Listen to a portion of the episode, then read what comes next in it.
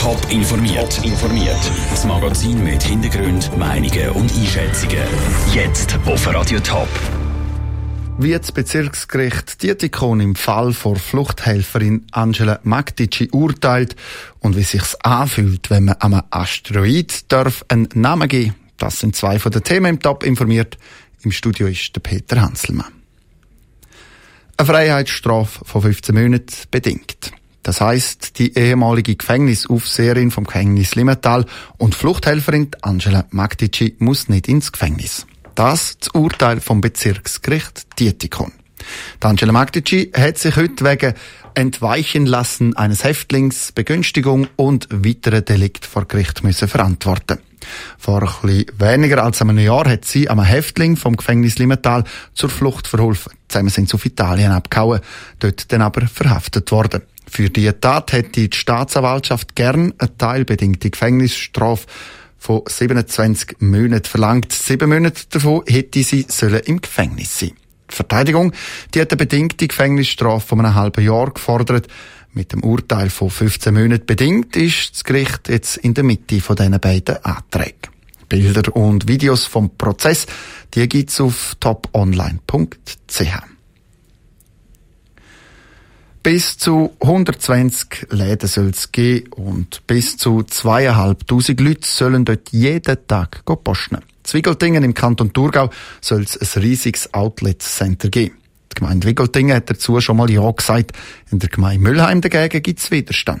Heute Abend müssen darum die Stimmbürger von Müllheim über das Projekt Outlet Center Edelreich entscheiden. Sandro Peter. Auch wenn das Outlet Center am Schluss auf dem Boden der Gemeinde Wiggeltingen steht, kann die Gemeinde Müllheim mitentscheiden. Der Gemeinderat hat zum Gestaltungsplan zwar Ja gesagt. Die IG Wohnen im Hasli hat aber das Referendum ergriffen.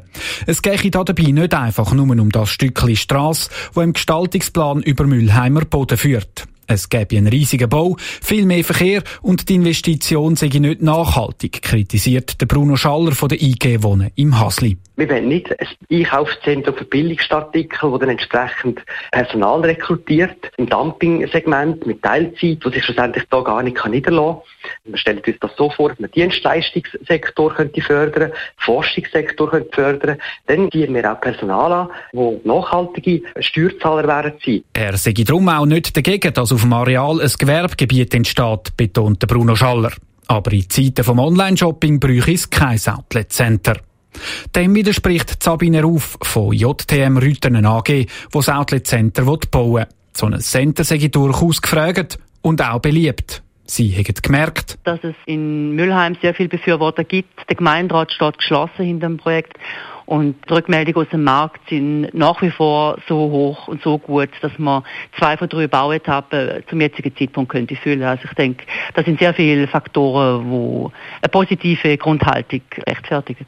Ob das die Stimmbürger von Mülheim auch glauben, das zeigt sich heute Abend an der Gemeinsversammlung. Wenn die Gemeinde Ja sagt, dann kann die Planung weitergehen. Wenn die Gemeinde Nein sagt, dann muss der Gestaltungsplan nochmal überarbeitet werden. So oder so, das Outlet Center Edelreich dürfte zu Mülheim und Zwiegeltingen noch einen Haufen Gesprächsstoff liefern.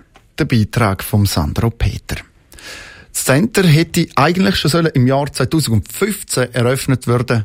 Die Verantwortlichen die rechnen jetzt damit, dass es in gut drei Jahren aufgeht. Bis jetzt hat er einen trockenen Namen. Asteroid 398.045 gehabt.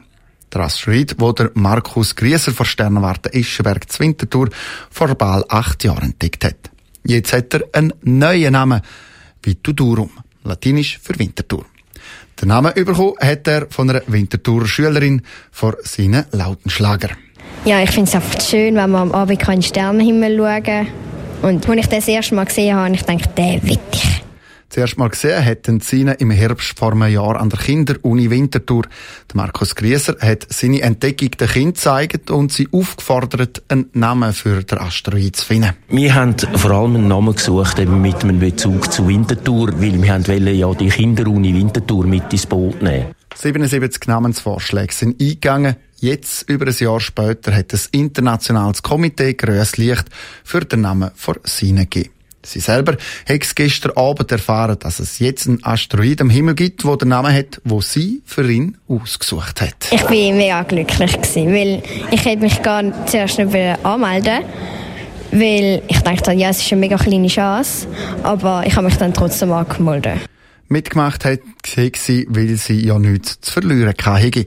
Verloren hat sie wirklich nichts, aber gewonnen ihren eigenen Asteroid quasi. Als ich das erste Mal gesehen habe, ich dachte, der will ich. Top informiert, auch als Podcast. Mehr Informationen gibt's auf toponline.ch.